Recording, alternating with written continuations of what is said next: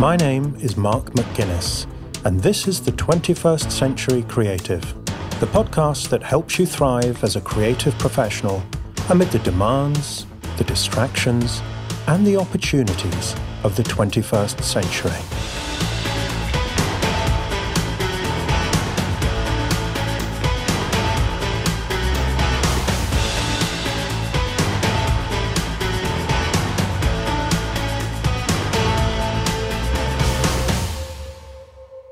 Welcome to episode 9 of season 3. Hopefully, you've noticed by now that in every season of this show, I try to bring you a blend of the artistic and the commercial, and to help you with your professional and personal development. So, every season, I want to have at least one interview giving you solid business advice for the specialist needs of a creative business. This season, I'm pleased to welcome my friend Emily Cohen to the show to share insights from her new book, Brutally Honest No Bullshit Strategies to Evolve Your Creative Business. The interview is full of great advice and ideas to help you if you're running any kind of creative business. It's also a lot of fun because, as you can probably guess from the book's title, Emily has a very down to earth and irreverent approach to helping people. Before we get to the interview, I'd like to share some writing advice with you. And this is not just for the professional authors in the audience, because these days we all have to write things for work, and sometimes there's a lot riding on how well we do it. So I'm sharing a tip that will help make important writing assignments easier and less stressful for you. And most importantly, more effective.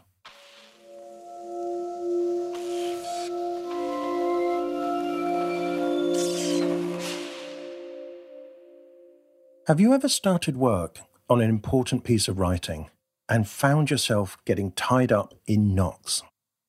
You spend ages staring at the screen, writing, deleting, and rewriting over and over again. The harder you try, the more you work, the more stuck and confused you feel. In my experience, this tends to happen when there's something big at stake. When you're writing an important proposal, or a book, or a sales page for your business, or an article or a presentation designed to raise your professional profile. Now, for our purposes today, I'm not talking about writing fiction or drama or poetry. Those are specialist areas that often require specialist solutions. I'm talking about non fiction writing to do with education or business, or personal development or leadership or creativity or whatever else is relevant to your work. In my own experience, and my experience of helping clients with their writing, at least eight times out of ten, there's a simple reason for this problem. You're trying to work out how to say something before you've worked out what you want to say. This is why you can't get that sentence or that paragraph right.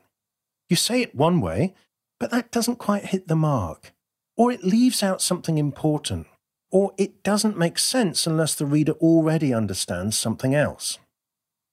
So you delete the sentence and say it another way, but that doesn't hit the mark either it has all the same problems in a slightly different configuration. If you find yourself in this situation, I have a solution that is so simple and easy that you might struggle to believe it would solve such a complicated and difficult problem. I've used it myself countless times, and with lots of coaching clients when they're stuck writing their book or their proposal or their website copy or whatever else they're working on. And it nearly always does the trick. So here it is. You divide your writing into two stages. Stage one is where you write down what you're trying to say in the simplest, most basic language you can think of. Your aim at this stage is simply to create an outline of the flow of your argument an ordered list of the key points you want to make and the key examples you want to use to back up your points. And when I say basic language, I mean basic. I'm talking caveman language, Tarzan language, three year old language. You don't need sentences or paragraphs, just a few words or phrases. It helps to number your points so you can see the sequence clearly. For example, if I were writing an article on how to get over stage nerves, the outline might sound something like this. Point 1. Public speaking is scary. Point 2. Because it's scary, most people avoid it. Dash, top 10 fears according to research, etc. Point 3. So if you can overcome this fear, you become special. Point 4. Define special, dash, an expert, an authority, charismatic person, etc. Point 5. Being special can really help your career, dash, list career benefits. Point 6. First step in overcoming fear equals realize it's normal. Okay, that's enough to give you the idea of an outline. As you can hear, it's not elegant, but it's actually more polished than I would normally write for myself. Otherwise, it wouldn't make any sense when I read it to you. If you're more visually minded, you might want to draw your outline like a flowchart with arrows connecting the points, and maybe even add some little pictures. Or you might want to use post it notes with a post it for each point. and the nice thing about doing this is you can then move the post its around and, and, reorder them, or screw them up and throw them in the bin. So, once you've done the outline, you have finished working on this piece of writing for today. You can pour yourself a cup of tea and relax. When you come back to it the next day, you're ready for stage two. And what do you find when you arrive at your desk the next day? a beautifully clear outline telling you what to write. It's like the story of the elves and the shoemaker, where the shoemaker wakes up and the elves have laid out his work for him in the night, as if by magic. So at this point, you know exactly what you're going to say. All you need to do is work out how to say it clearly and engagingly, which is easy. All the intellectual heavy lifting has already been done for you. It's like colouring in or joining the dots in a puzzle book. So, why is it so much easier this way at both stages of the writing? Because you're only doing one thing at a time, so you can give that thing your full attention. At stage one, you're purely putting together the building blocks of your argument. It doesn't need to be pretty, but as long as you build a strong foundation, it will bear the weight of the blocks you put on top. If you realize you've missed a step or that there's a big hole in the logic of your argument, it's not a huge problem to fix. You don't have to go back and rewrite pages of text. You just need to add a new point to your outline or delete a point and replace it, or maybe swap them around. At stage two, you can focus all your attention on finding the right words to express the ideas and the outline. You can take time and pleasure in finding just the right word or the perfect phrase, or in dreaming up a clever analogy to get your point across. Now, sometimes you get started on stage two and you get stuck again. This usually means you've identified a hole in the logic of your argument. If that happens, go back and fix the outline before you continue writing the text. Once your outline is clear again, the words will start to flow again. One of the big benefits of writing outlines is that you can cover a lot of ground quickly. So if you're writing a book, you can spend a morning just writing outlines for lots of different chapters. That morning will then set you up nicely for a week or two of writing up the outlines. And by the time you run out of outlines, you've made great progress on your book. The same applies to a series of articles, or the different pages of your website, or a season of your podcast. And no, I'm not suggesting you write like this all the time. Sometimes you start a new piece and the words flow easily and you're right in the zone. So if it's not broken, don't fix it. But if you get stuck on a piece of writing, then separating out the what and the how can help you get unstuck fast.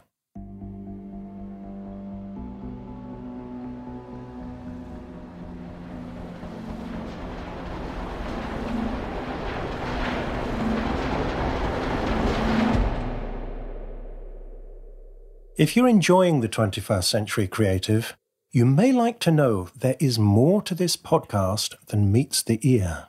To help you succeed in your creative career or business, I've created an in depth program, the 21st Century Creative Foundation Course.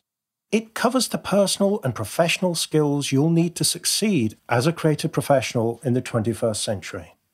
In other words, the stuff they probably didn't teach you at art school on your creative writing masters, or wherever else you learned your craft. Things like how to manage your time, how to communicate your ideas, how to handle difficult conversations, how to close a sale, how to deal with money, how to grow your network, and how to attract an audience for your work. Altogether, there are 26 lessons in the course, full of practical advice plus a worksheet for each one to help you put the ideas into practice. And I'm giving you the entire course for free. In case you can't quite believe your ears, go to 21stcenturycreative.fm slash free course and see for yourself. When you get there, you can sign up with just an email address and you'll get your first lesson right away. By the way, the course has already been taken by over 11,000 students and on the sign up page, you'll see lots of testimonials from other creatives whose lives and careers have been changed by the course. You can join them right now for free by going to 21stcenturycreative.fm slash free course.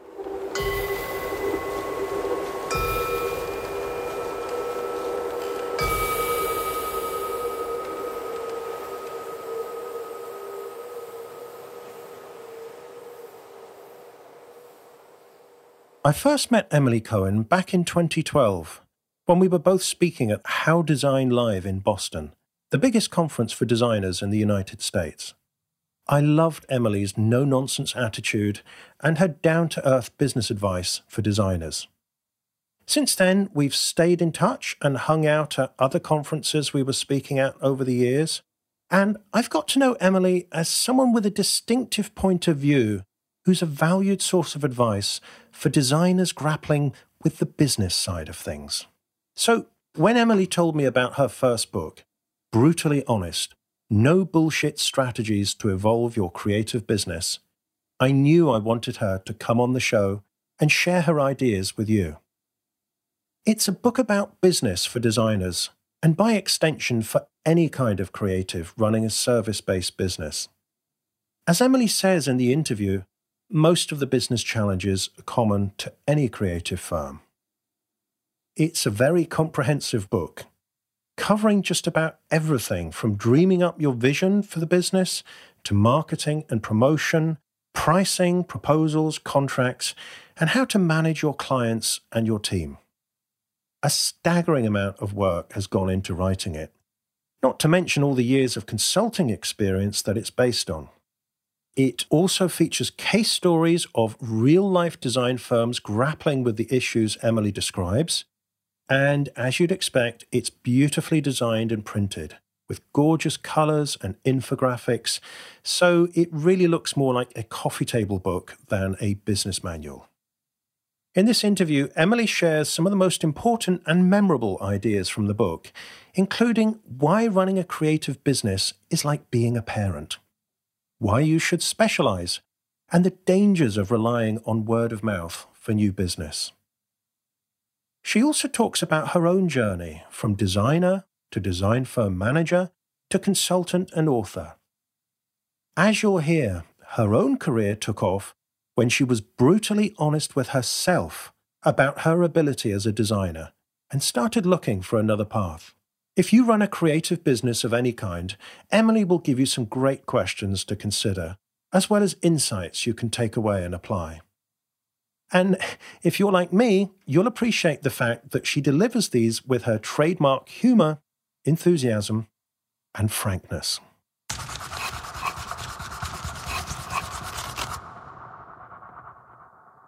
Emily, how did you get started in this line of work? Uh, that's actually a really good story. So I uh, actually went to graphic de- uh, design school. I have my BFA mm-hmm. um, in graphic design, and I was a designer for a few years, about five to seven years. Um, and I worked kind of in house at, at the Pottery Barn. And I worked in a design studio and I worked in a magazine. And my last job at the design studio, I realized very quickly that there were amazing people that were so much more talented than I was. and that mm-hmm. I didn't, I just didn't have a passion for doing design. I wasn't going to ever be great. Mm-hmm. Um, and I just wanted, I always wanted to be great at what I did. I never felt like I wanted to be just average. And, um, sort of like you know super ambitious kind of person. And uh, mm-hmm. i was i was struggling. So i was like 20 i don't know 25 and i was struggling with what i was going to do or 26 maybe.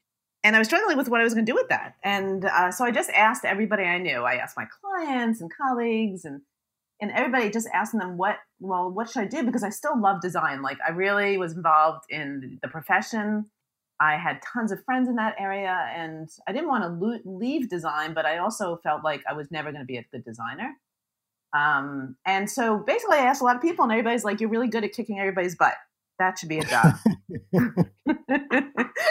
and so I was like, "What does that mean?" And when I first started, so this might show my age, there was really no project managers in design there were more like account managers and agencies, but in design, a lot of design firms, if you remember this, um, in my in like in at least in America, there weren't a lot of like people running studios other than creatives.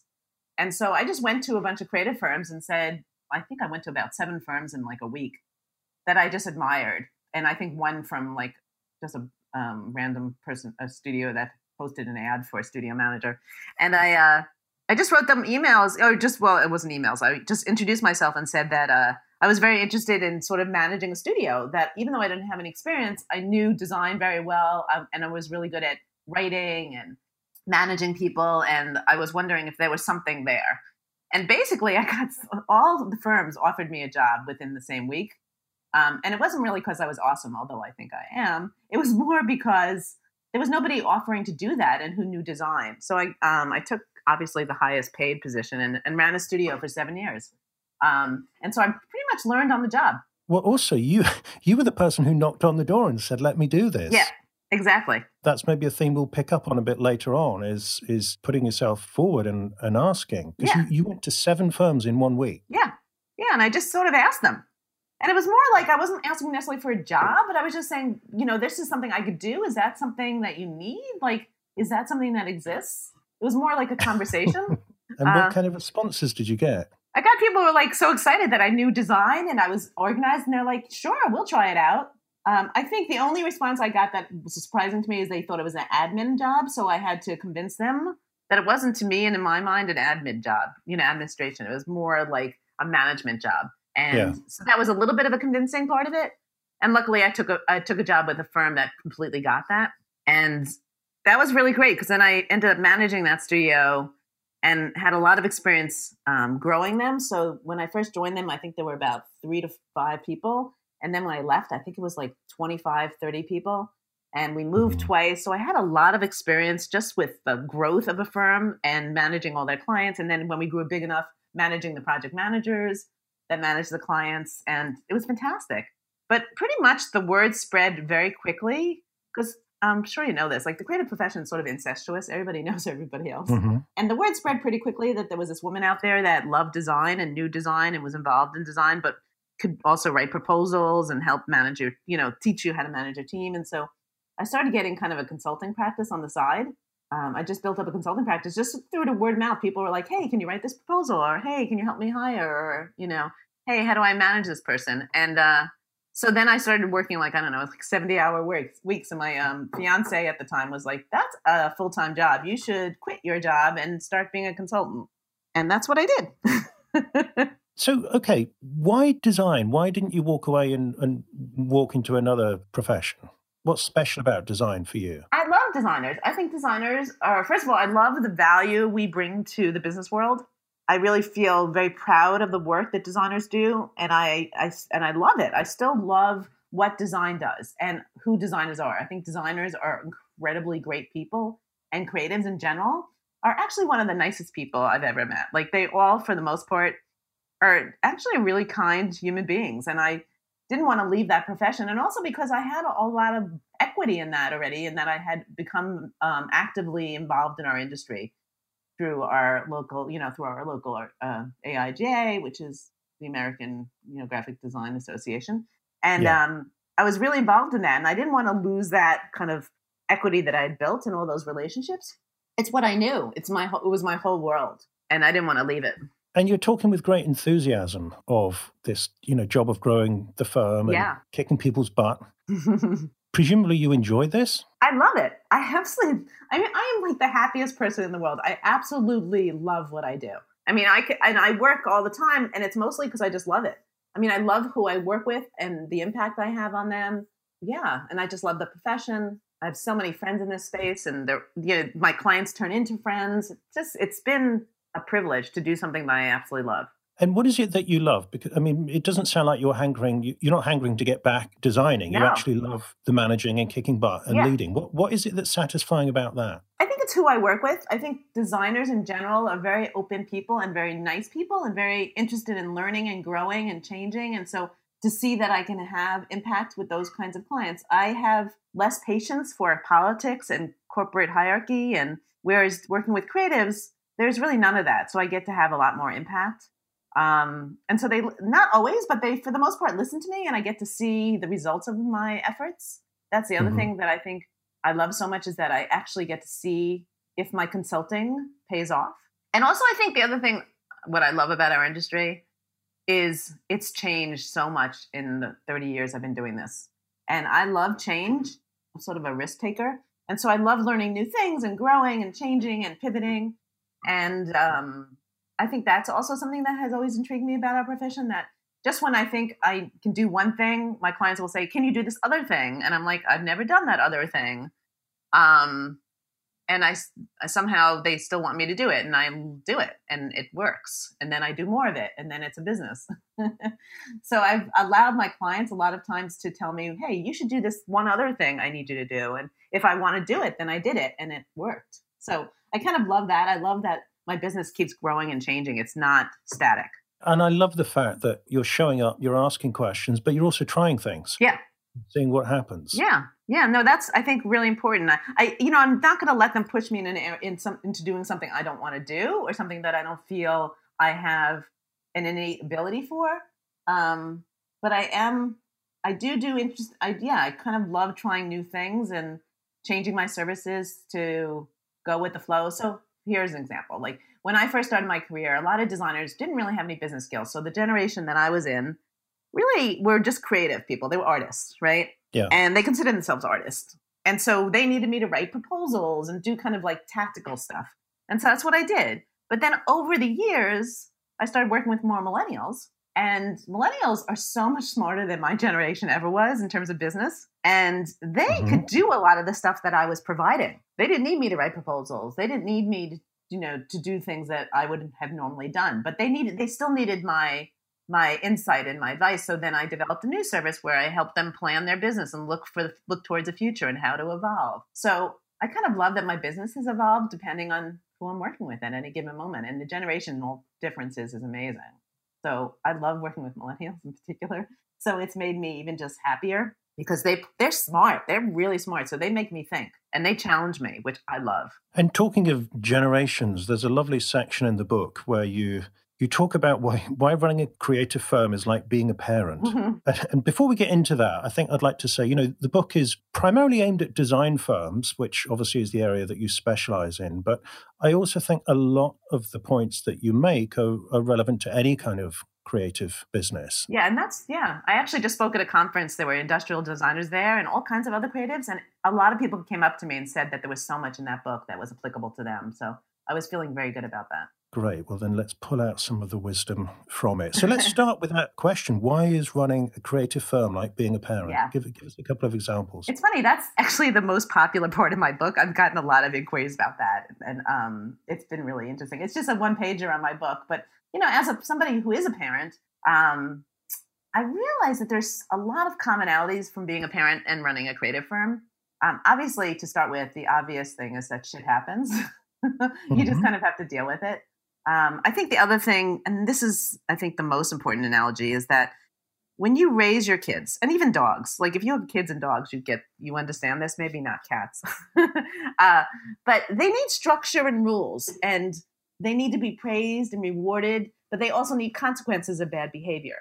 And when you do that, when you give them these kinds of rules and consequences, they don't stop loving you, right? They still love you, but they mm-hmm. they, they thrive. And I think that, that that same thing applies to staff and clients. That a lot of designers kind of treat their staff and, and their staff and clients sort of as they're like just want to be people pleasers and they're afraid of pushing back so they're afraid of giving authentic performance reviews they're afraid of telling clients no or pushing back when mm-hmm. a client has art direction that they disagree with and just like being a parent if you push back and give them consequences and give them rules and structure i actually think clients will and i've seen this happen clients will value you and trust you more mm-hmm. um, mm-hmm and they will accept that and still love you. I think designers uh, that's one of I think the biggest analogy I can have to parenting is that clients are just like your your your your um, children. They need rules, they need structure, they need consequences, they need praise. And if you manage them well, they'll still adore you and defend you and be your advocates. And I think maybe another way you could you could look at that from the client's point of view is it means you, you're going to be reliable and you're going to be a professional. Yes. So if there's one thing that you don't want when you're a client hiring somebody is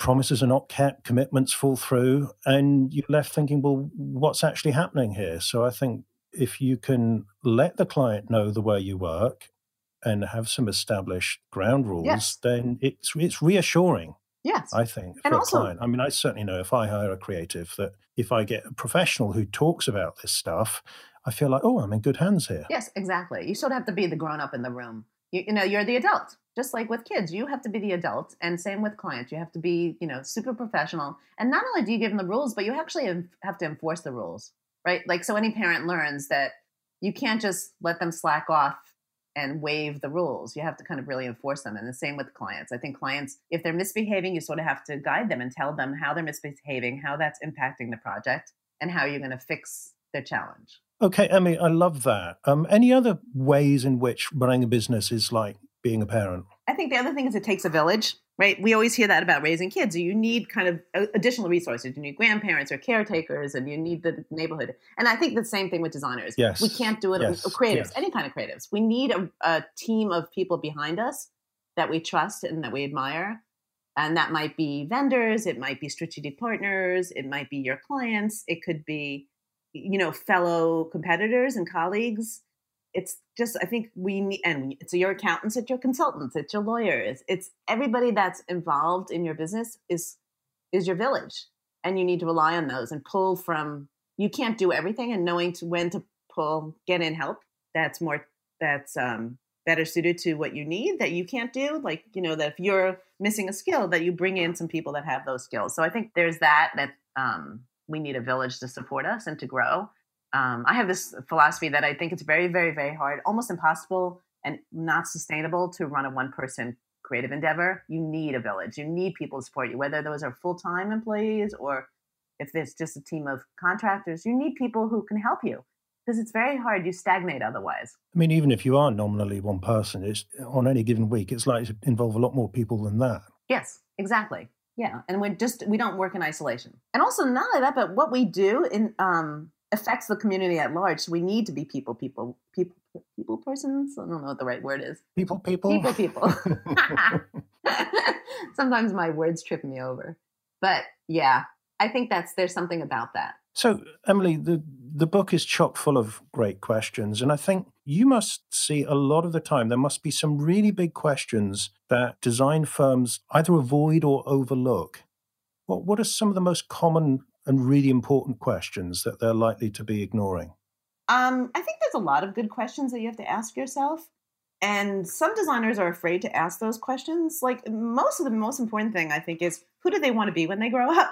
designers have a mm-hmm. tendency to be, or creatives, I think creatives in general, have a tendency to kind of do whatever they're interested in at the moment without kind of having a long term vision. So I think asking yourself, where do I want to be in five years? And how will I get there? Because then you'll be able to make some decisions along the way that are more informed rather than just kind of rambling around and wandering around doing random stuff or allowing your clients to drive the direction of your business, I think it's about taking control of your business. So I think that's really important question is where am I going and who do, who would I want to be when I grow up?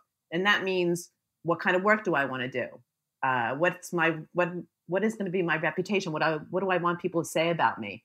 Who are the kind of clients I want to work with if it's a client based business? This is, you know, one of the things that you pick up on is that you say a lot of designers will say to you, "Oh, well, we pride ourselves on having our new business through referrals. But for you, you actually argue that that's a weakness. Yes. Could you expand on yeah. that? I, I, don't know if I call it a weakness, but I think that it's not something you should rely on 100%. Obviously, mm-hmm. we love referrals because that's pretty easy source of business. Um, and it's also based on people loving us, right? So referrals are coming through yeah. our kind of trust and through our great work, which is great. But if we rely on that, and honestly, most creatives rely for all their new business to be 100% referral based. What happens, and this is why I think it doesn't work, um, is that it you allow your clients and all your colleagues and all the people you know to drive the direction of your business. So it, it might be going in a direction you don't want to do, and you start on taking on work or clients that maybe are not the kind of clients you want. And there might be awesome clients out there that you want to work for, but you never reach out because you're just waiting for somebody to connect you. But if your connections and your group of people do not know that person or that company, you'll never reach them. So part of it has to be new business. First of all, I hate that word new business. I think it's a terrible word and it stops us from moving forward because people think that means cold calling. Um, but if we if we curate our relationships and reach out to new people and be open to meeting new people and to introducing our I'm not 100% against referral based businesses because I obviously being referred is wonderful because that's easy and you're getting clients um, pretty easy without much effort. And it's all based on trust and love so that people are recommending you because they love you and that feels really good for your ego. But I don't think that's a sustainable way to generate new opportunities. And so I'm a really big believer in reaching out and trying to get the kind of clients we want to work for because we if our businesses and I will say to this say to you that most creative businesses 100% of their new business is through referrals. And they're proud of it. And I, I, always say they shouldn't be proud of it because that's not sustainable. It allows your clients and the kind of community of people that you only know to drive the direction of your business.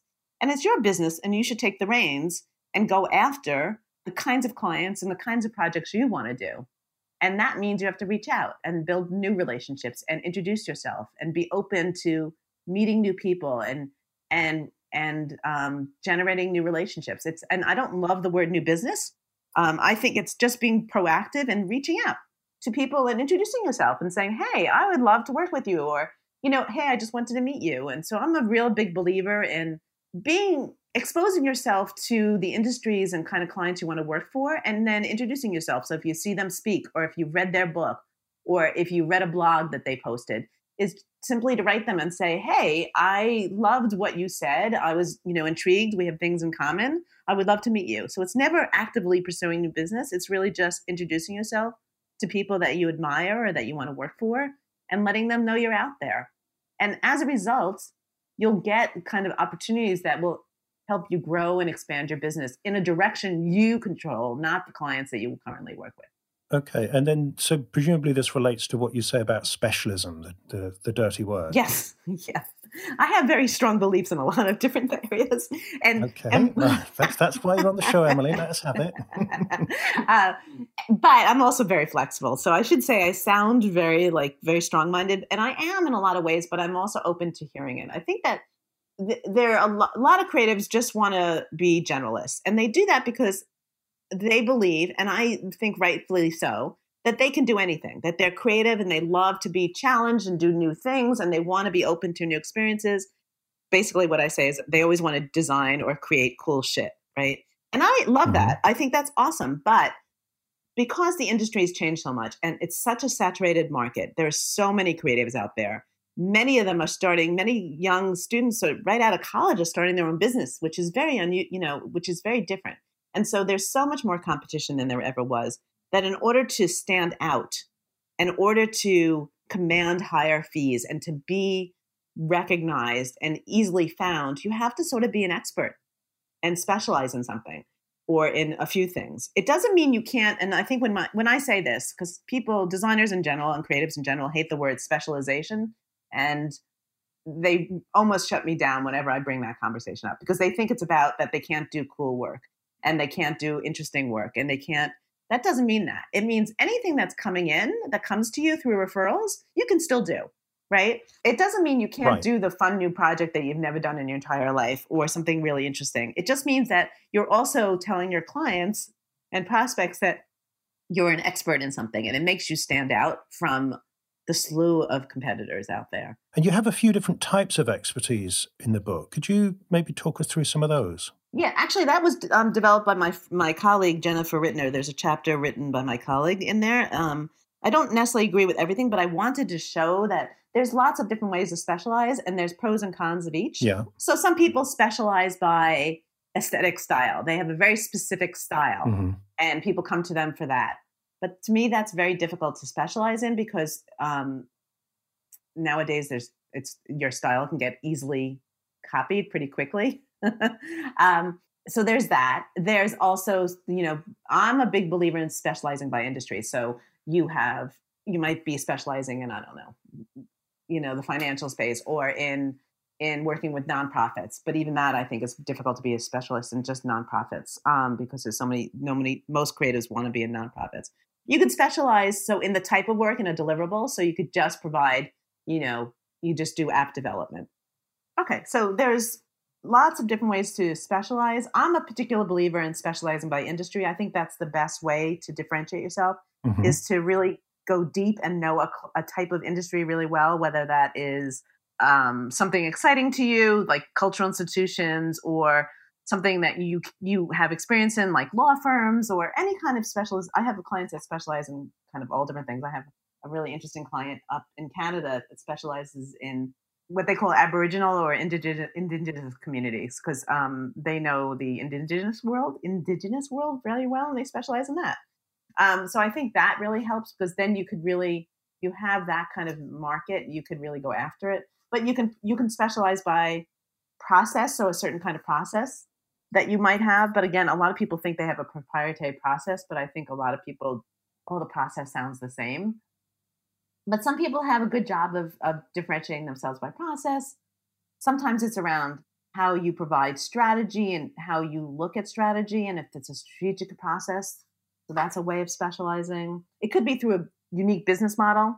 So Pentagram is mm-hmm. a perfect example of having a very unique yeah. Business model that makes them really stand out. Maybe for people maybe outside the design world, could you just say a little bit about the Pentagram business model because it's quite yeah. interesting? Actually, yeah, don't know enough about it, but basically Pentagram has um, many many partners across different locations, and each of the partners work together for the company, but they're they're responsible for sort of their own little business entity, and so they're responsible for contributing to the larger culture.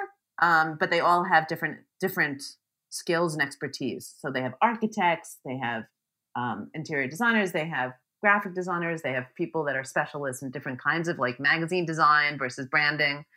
And yeah so it's based it's a partnership model that is different in that the, each of the partners have their own kind of staff and own practice. And it's a real badge of honor to be selected isn't it? Yeah it's really it's, it's very elusive little club.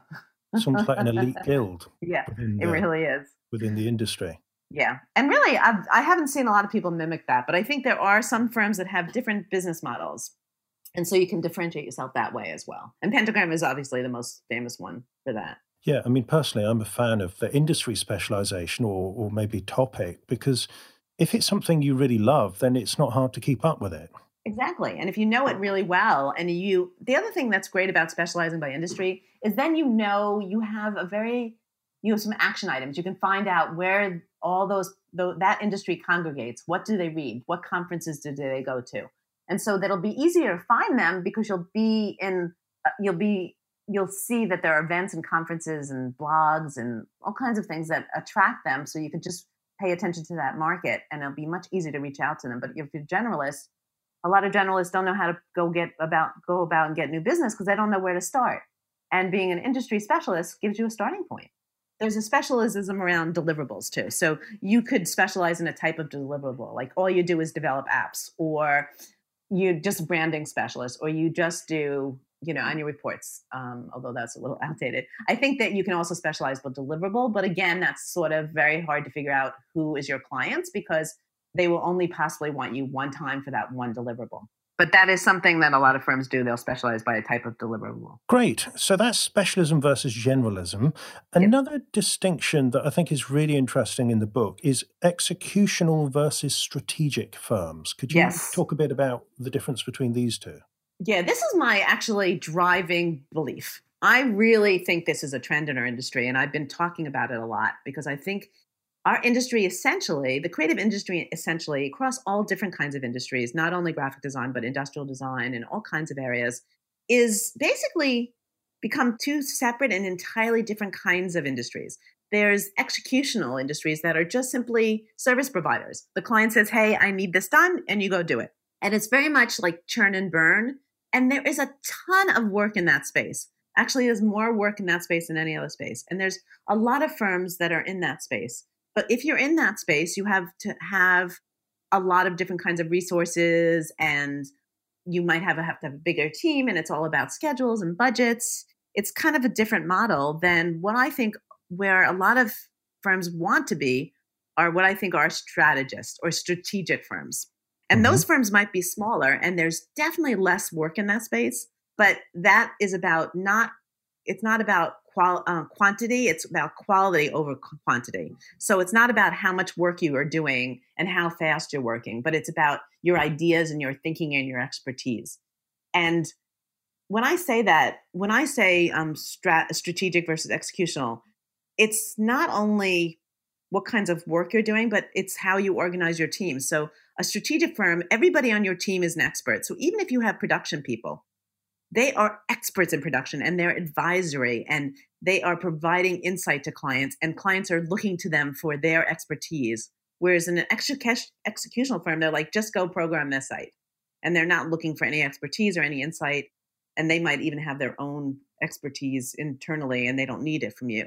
So I think firms need to decide which one they are and a lot of them try to be everything to all clients and i just don't think that's easy so if you're at this if you're doing you're at the strategic level and then you continue to work with the client at executional level so you've developed the brand guidelines for example and you've developed the look and feel and then you start executing a bunch of communications or start just sending you know they say i just need an email they call you and say hey i need an email or i just need this you end up becoming executional and then when they need to have high level stuff again, they forget that you do that and they will go to another firm. I think it's hard to be both. And I think I'm telling creatives that they really need to take a stand and decide where they are and then really be the best that they can at that level. So if they're executional, they should be amazing at being executional. They should have their schedules and budgets down to a science. They should have a team that could support all kinds of projects. And if you're a strategic level, you might have a smaller team, but every single one of those people are strategists and advisors and consultants. So, uh, do you have an example of a firm that might be a really great illustration of the difference between the two? Sure. Um, so, you think about Frog or IDEO, right? They are definitely at the strategic, strategic level. Okay, and again, for the, for the non-designers out there, the, these are big names, right? In the yes. in the design, just yeah. give us kind of a potted portrait of them. Well, IDEO is about design thinking, yeah. And Frog is around product development, mm-hmm. industrial design. Yeah. So executional firms are usually, or executional providers are people that simply do work upon the client's request. So if you're an illustrator, it might be, I want this mural on my building, and here's the exact image I want. Right. Um, but if you're a strategist, they might say, We have this mural. Tell us, give us some ideas. What do you think would be great for this kind of market or for this neighborhood? So they're looking at you for advice at a strategist level, but at a executional level, they're just literally art directing you and telling you exactly what they need. So even with a website, if you're doing a website, they might give you the content and they tell you exactly who their audience is. They might have done all the research already. Um, or they don't even think of that and they just say, I need a website. I don't care what it is, just do it.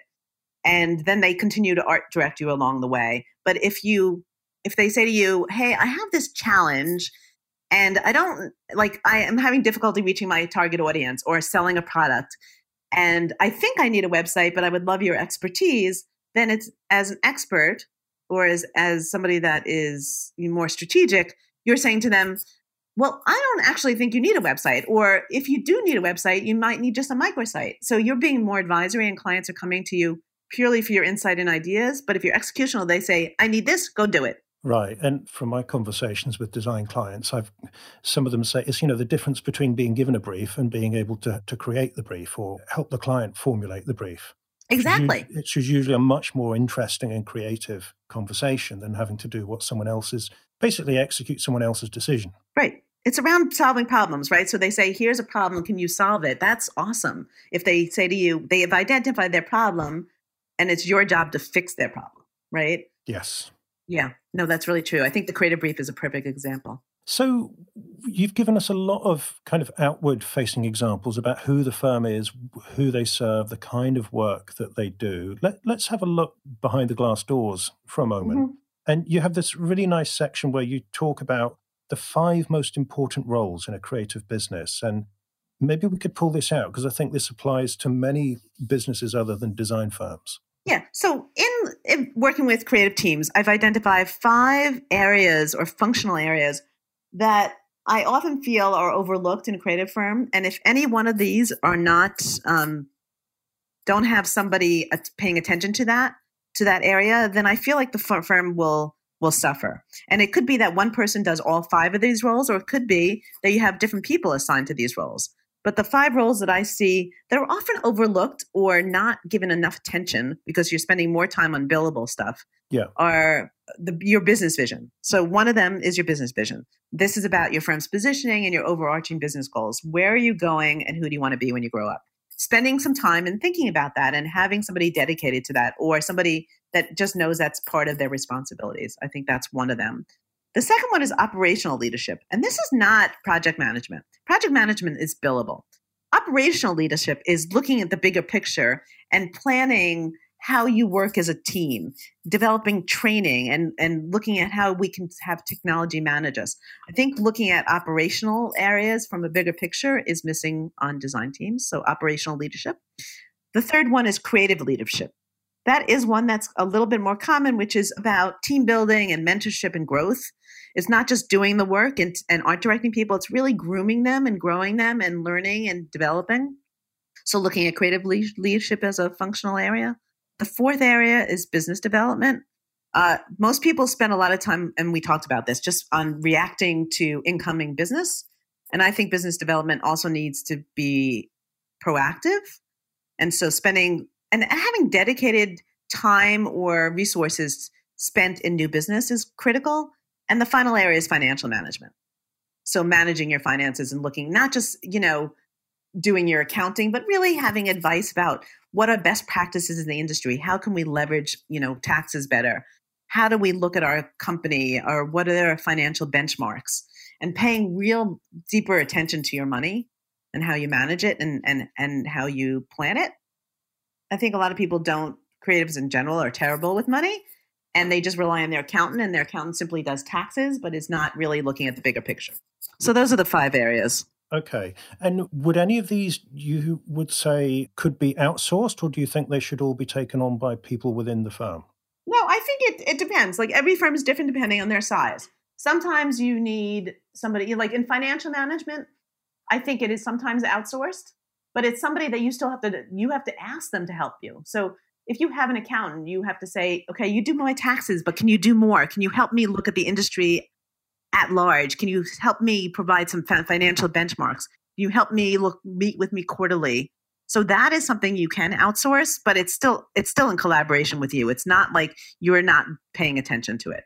So none of these roles should you be out of the loop of but you need to be collaborating with and understand what's going on so operational leadership i think is something that's more of an internal role. And usually you need somebody dedicated to operational leadership when you have more than 20 people on your team. Any less than 20 people then you might have just you know somebody might have some involvement in that right. on a part-time basis. So yeah i think that sometimes you can have i think in most cases you can have strategic partners in some areas but i think you still that doesn't stop you from having a role in that and being still involved but whoever does it, these are the five that you think really need to be covered yes. and are easily yeah. overlooked in the rush to get the day to day work done. Yeah. I would say the one thing you cannot never outsource is your business vision. I, hope, I, would hope not, because it's someone else's I, business in that case, right? Yeah, I think a lot of clients they just don't think, and my, many of my clients just want me to tell them who they want to be when they grow up, and I'm like, no, I will help facilitate those conversations, but that needs to come from you. I don't have the answers. Yeah, and it's your job to figure out what you love, what do you, who do you want to work with, and who do you want to be, and what kinds of business do you want to run, and how big do you want to grow up to be. Those are things you have to focus on. Okay, and so then maybe moving from that question, what kind of business do you want to be? The last topic I'd like to ask you about is this question of because everything we've talked about so far has been centered around client work, but you also, yep. towards the end of the book, talk about design entrepreneurship yes. as an alternative or a complement to client services. So, could you say something about maybe some examples of how you've seen that done well and what what you think is important if you're considering it for your own company? I think design entrepreneurship is a really wonderful direction for a lot of firms, but I hesitate, and this is why. I I actually haven't seen that many firms that can do it well because they can't. It's very hard to do anything really well unless you finish one thing first. So I think the people that are design entrepreneurs, and those are people that basically do products and sell products independent of clients, right? Right. So, so this is developing your own product and taking it to market, hopefully taking yes. it to market and, mm-hmm. and selling it and generating revenue from that. Yes. Yes. Or doing side projects that benefit you in other ways. And maybe it's not financial. It might be, you know, good for the world kind of thing. Yeah. And I think the firms that do that well are firms that already have a great solid business model and now can focus on other things. A lot of creatives have a tendency to pull themselves in a lot of different directions and do nothing very well. So they when they're doing design entrepreneurship, they neglect their business. Right. you know, so once you've shored up your business, then you can do design entrepreneurship. One, I think one firm that does it really, really well is Hyperakt. They're a mm-hmm. firm mm-hmm. in Brooklyn. Okay. And they have a lot of different things that they do on the side, but their business, their their core business, which is called Hyperakt, is very solid and very well run. And then they have then leveraged that passion and that interest to develop products and initiatives that they are interested in and that keep their team engaged. And they have what they call Hyperakt Lab, which are self driven projects or design entrepreneur, entrepreneurship. Yeah, so Hyperakt developed um, an online tool called onthegrid.com. And it's an online site that is curated. They have curators across the world that are creatives that um, take a city and they curate a city and they recommend restaurants and places to shop and places to see that are creative. So creatives will curate a city and it's basically if you want to go visit a city, you go to on the grid and you'll see your peers recommend the places to eat and the places to go. It's fantastic tool. Um, I don't know if that's a financially they don't lose money from it, but it's you know it's a model that they're they've developed that I think is in progress that's working really really well.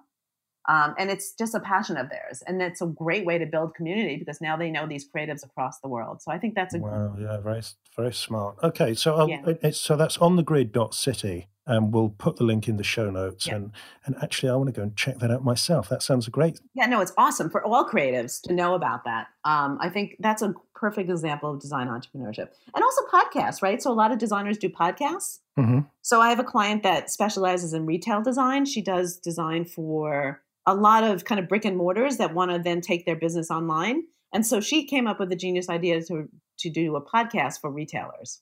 Great. And it's a relatively new podcast. And it's a fantastic idea because it complements her business. And do you have the name of the podcast? Transforming Retail. Transforming Retail podcast. Yeah. Mm-hmm. And again, I'll link to that in the show notes.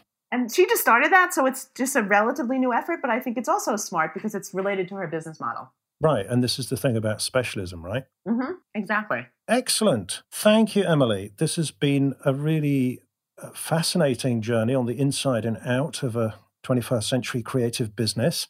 Now we come to the part of the show where I ask my guests to set a creative challenge based on the theme that we've been talking about and something that you, the listener, can go away and do or start doing in the next seven days after listening to this interview. So, Emily, what's your challenge? Oh yeah, um, I'm a big believer in saying no to to an opportunity or to a client or to a project that you've simply outgrown, and to that opens space into your business. So my creative challenge is to think about what it is you need to say no to now that you've been avoiding so you can you can make space in your life for more yeses. Right, that's the big reason. It's not just about no, because each time you say yes to one thing, you're saying no to something else, right? Exactly, exactly. So every time you say no, and it's very hard, but you just say no to one thing, you'll have more time to do other things that you really should be doing or that you want to do. And honestly, I do this every year. I always think about what's the one client I want to fire, or what's the one thing I don't want to do anymore. every year, there's some client praying, please, please don't let it be the year that Emily yeah. gives me the job. As a matter of fact, in my book, I have um, what I call my business manifesto. That's on mm-hmm. the cover of the book, and one of them is that you should fire a client once a year, one client a year. It feels great. Great. Well, then that's that's a big bold no. So have a have a think, and I'm sure there's you know any of us listening to this you know, in business or not, there's got to be something in our lives that we say yes to by default because it seems easier, but actually there's it comes at a big cost. Yeah. Yeah. Or you've been doing it so long that it's no longer creative challenge creatively challenging. Right. So, Emily, where can people go to A, to get the book and also to get some more of your wisdom and advice? Um, I'm sure there may well be some design firms listening who could benefit from some of your straight talking and enthusiasm. I hope so. I, I, do love working with creatives. Um, you can get my book on my website, which is emilycohen.com. Mm-hmm. Also, you can get it at my publishing site, which is booksellersdaughter.com. And my Emily Cohen site has a lot more content and resources. And uh, if they want to see me speak or whatever, I'm always constantly posting on social media where I'm speaking next. Great. Okay. Well, we'll put all those links in the show notes as usual. So thank you very much, Emily. I always enjoy talking to you. Today has been certainly no exception. And I'm sure there'll be lots of listeners out there who've got a lot out of your enthusiasm today. Great. Well, thank you. I really appreciate being included. It's been awesome.